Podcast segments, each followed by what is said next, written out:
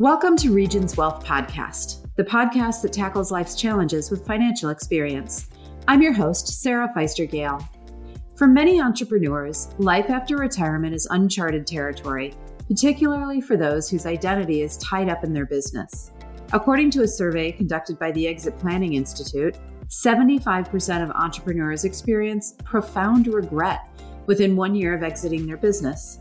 So, what can business owners do to ensure they're both mentally and emotionally prepared for a successful transition? Joining me remotely is Dennis Tigert. He's a senior wealth strategist at Regions Bank. Dennis, thanks for joining us today. Happy to be here. And we're happy to have you. So, Dennis, in this episode of Regions Wealth Podcast, we'd like to discuss what business owners can do to ensure they're well prepared for life after the sale of their business. We've taken some frequently asked questions and developed a character who's seeking some guidance. Let's listen to his story. Well, hello there. My name's Lawrence, and I've been a small business owner for the better part of three decades now. I purchased the business from my uncle when he retired back in 94 and have been running it ever since. I love what I do, but I gotta say, all these years of 60 hour work weeks have just about caught up with me. I've been talking with my wife about the possibility of retiring for, gosh, a few years now. So last year, when a major competitor offered to acquire my business, I took the leap. I gotta say, I really lucked out with the terms of their offer. However, I'm starting to lose sleep at night uh, thinking about everything that'll come after this deal is done. I've been so focused on the acquisition that I haven't really had a chance to get advice on the things that have been on my mind. So, Dennis, what are some of the common challenges faced by entrepreneurs after they sell or transition away from their business? Particularly someone in Lawrence's case who's been managing their business for a significant portion of their adult life. Oftentimes, the biggest hurdle is the identity crisis. So, who will I be on Monday if I sell the business on Friday? Business owners have put their life, their personality, their sense of purpose into the business. And oftentimes, what happens is the focus has been, like Lawrence says, around the transaction and not really around, so what will that next chapter look like? So, what we always recommend with our clients is first and foremost, make sure you have a purpose for why you're doing this. Next, make sure that you have all the financial preparedness for this to be a successful outcome and be moving towards something, not just moving away from being the business owner. Be ready and excited about writing that next chapter in your life. That's really interesting because those conversations feel like more emotional in nature and planning. But in your opinion, what types of conversations should a business owner have with their wealth advisor before, during, and after the sale of the business? We will never minimize how important the emotional conversations are because that's truly what drives all of this. So, before the transition, again, make sure there's clarity around the reason. What are you moving towards? And that's really the emotional. Secondly, we have our clients talk through achieving success in three financial buckets. The first is what do you want that lifestyle to look like? The reality is when you're running the business, the business is your life, both financially and emotionally.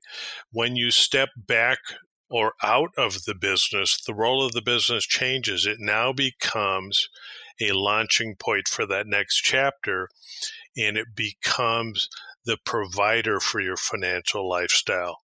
So we want our clients to think about financially what do you want that lifestyle to look like? And when clients start to tell me the things they need, you know, here are the bills I have to pay, we stop right there because it isn't about the needs anymore. It's all about the wants. So we're going to push for our clients to be aspirational on that lifestyle. What do you truly want it to be? And so we want to make sure that there will be sufficient assets in that lifestyle bucket to lead a very, very comfortable life. The next is the opportunity bucket And with the current generation of business owners thinking about transitioning, they are not going to sit on the porch and do nothing. They're going to do something. And that something may be driven by the financial rewards it provides them, but more often than not, it's around the personal and emotional rewards that it provides them we want to make sure that they have ample assets available and resources available to fund that opportunity bucket. And just to give you a quick example, I have a business owner who is very successful in the franchise world. And when he stepped out of that business, and for him it was 60 to 80 hours a week, but he had had a number of conversations with his wife, with friends, with his advisors prior to that. And his opportunity was he loved to do woodworking. So, on a barn on his property, he built a fabulous woodworking shop. Now, he didn't do it because he was going to make a living selling his art, his craft. But he did it because that was what motivated him and that's what would give him personal satisfaction going forward. So, lifestyle bucket, opportunity bucket, and then ultimately your legacy bucket. What do you want to have happen to your wealth when you're done with it? Which doesn't mean you've died. It just means literally you are ready to share some of that with the future generations. So we want to make sure that our clients have those three buckets addressed. We do that through what we call a gap analysis.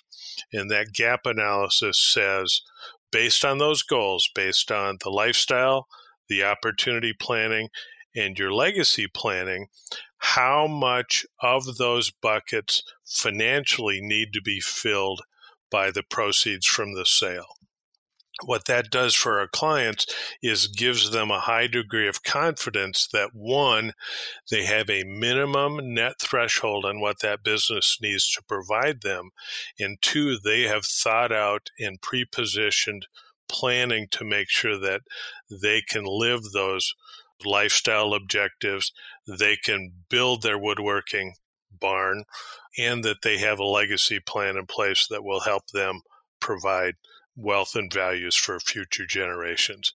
These seem like really important conversations to have. Should individuals be talking with their advisors before they start thinking about selling their business? We always think that you should be looking at this seriously, easily two to three years in advance. The other thing that we always talk to our business owner clients about is you want to be in the position that at any point in time, you are in the best spot to make a decision. So the sooner you start to think in those terms, the more likely you're going to be best prepared if that moment arises. And are there any additional considerations that come into play for those who are transitioning their business to a family member as opposed to selling it? Yeah. So when you're considering a succession plan within the family, it's a very different process and very different approach. You should plan on a much longer timeline to prepare that next generation to take over the business. There should be a development plan in place for them to move through the logical and critical areas of the business so that they have the best experience, expertise, and competence in running that business as you have run it. The next thing you want to do is think about your role going forward. Will you maintain a role in the business? Will you step out completely? I have a number of business owners who they sort of move into the chairman role. They continue to use their influence in the community, their reputation to benefit the business, but they do it on a much more limited time frame. The next thing to think about is a fair versus equal allocation of the business.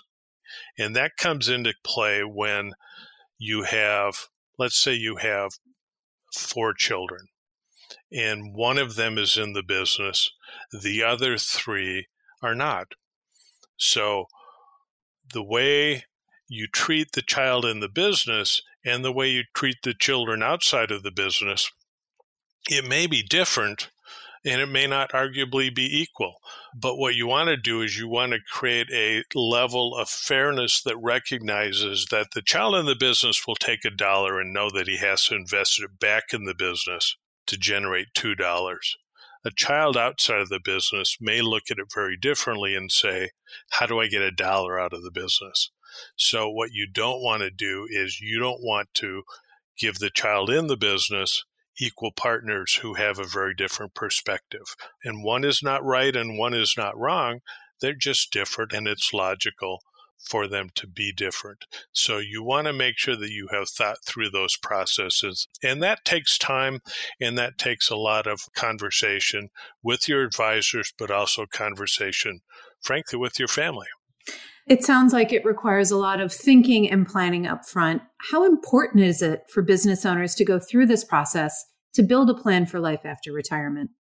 Well, we think it's critically important. Again, if you are not moving towards something emotionally and if you're not prepared for it financially, you're going to fall in that camp of individuals who regret their decision shortly after the transition has occurred. And there are a number of studies out there that speak to that, but anywhere from 60 to 75% of business owners one year after the transition say they would have done it differently.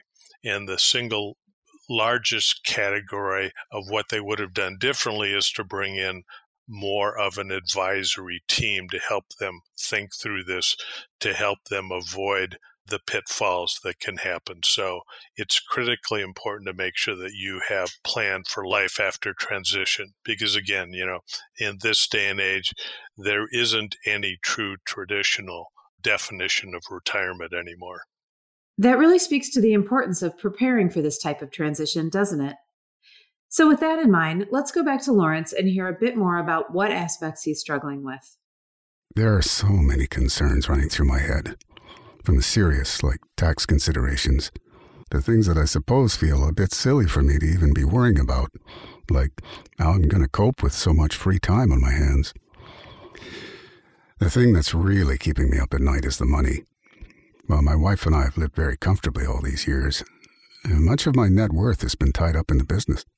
So this level of wealth will be quite new for me.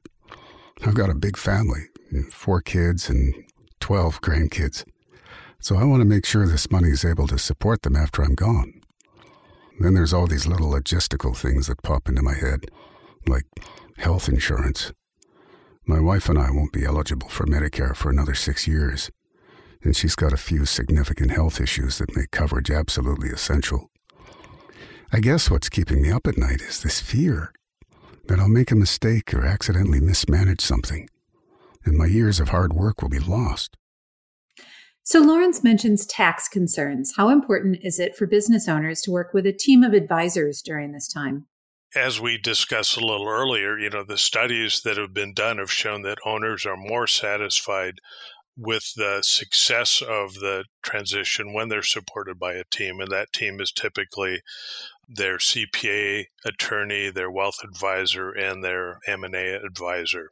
And taxes really are a critical component and they come into play in a number of different ways.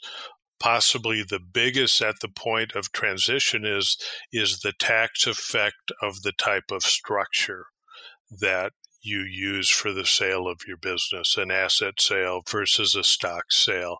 That's a huge difference between potentially a capital gains tax treatment and an ordinary income tax treatment. Equally importantly over time is one, managing the tax efficiency of those proceeds so that you are minimizing the tax and maximizing the return and the ability for you to achieve again the lifestyle the opportunity and then ultimately the legacy objectives. And third is managing these assets in a way that you are most comfortable with as an individual. And, you know, we obviously use the term risk tolerance to address that. For business owners who have most of their wealth tied up in their business, they have a level of comfort with risk related to the business and they know the business better than anybody else knows. So when they take a risk there, it's a very educated, informed level of risk.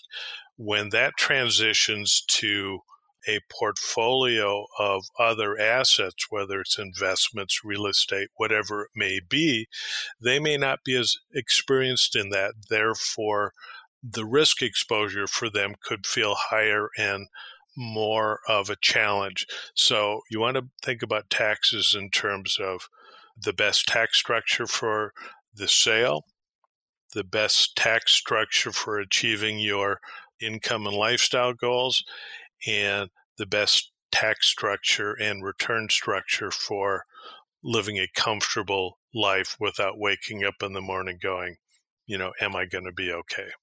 So, like many business owners, Lawrence mentions that his net worth has been tied up in his business. What considerations should come into play as he makes this transition?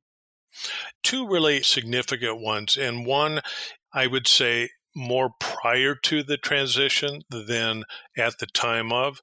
But for most business owners, the business is their single largest asset. And it's an illiquid asset just by the pure nature of a business. You can't go to the ATM and pull a chunk of business out. so there are liquidity issues. Up until the day that you no longer own the business, you want to make sure that you have risk management strategies in place to say that if something were to happen to you, and the business needed to be sold, that you'd not have to do it in a fire sale manner. The second is as you move forward and you move from your wealth being in the business to your wealth being a provider for lifestyle, legacy, etc., make sure you have professional support in place to help you analyze those objectives, determine the most effective and efficient and confident way for you to address those and to help you prepare for changes that come. I mean, all we have to do is look at the last couple years to know that things we might not have expected to ever happen might happen. And so you want to make sure that you have a good team around you that understands you, understands your goals, understands your preferences, experience, and comfort level, and helps you make informed decisions around those. So, Lawrence also mentions a desire to create a legacy for his children and grandchildren. Are there any estate planning considerations business owners should address during this transitionary period? Definitely. You know, again, if your goal as a parent business owner is to provide some form of legacy for future generations and your largest asset is your business, the business is going to play some form of a role in that. If you start early enough, there are strategies that would allow you to look at methods of transferring through gifting interests in the business and moving those out of your taxable estate and potentially into estate planning vehicles that could benefit your children either at the time of sale or at a future date. So, gifting strategies of interest in the business is certainly a consideration. You want to be looking at that well before you're ready to sell the business. Next consideration is just making sure that you have thought through if your lifestyle bucket is addressed, whether through existing assets, income producing assets, existing income sources, in some amount of proceeds from the business, and your opportunity bucket is also filled. And a critical thing when people talk about legacy, legacy is two things it is not just wealth, it is also values. So, depending on how you structure your planning for future generations, you'll be able to both address the efficient distribution of wealth and do it in such a way that reinforces the values that you developed over your lifetime that you want to pass on to your children. I love that. Lawrence also mentioned concerns about health coverage. Given that both he and his wife are below the age of eligibility for Medicare, should he also be developing plans for healthcare in retirement? And what factors should come into play in those decisions? Sure, healthcare expenses can be a significant financial obligation, certainly up until the time that you qualify for Medicare.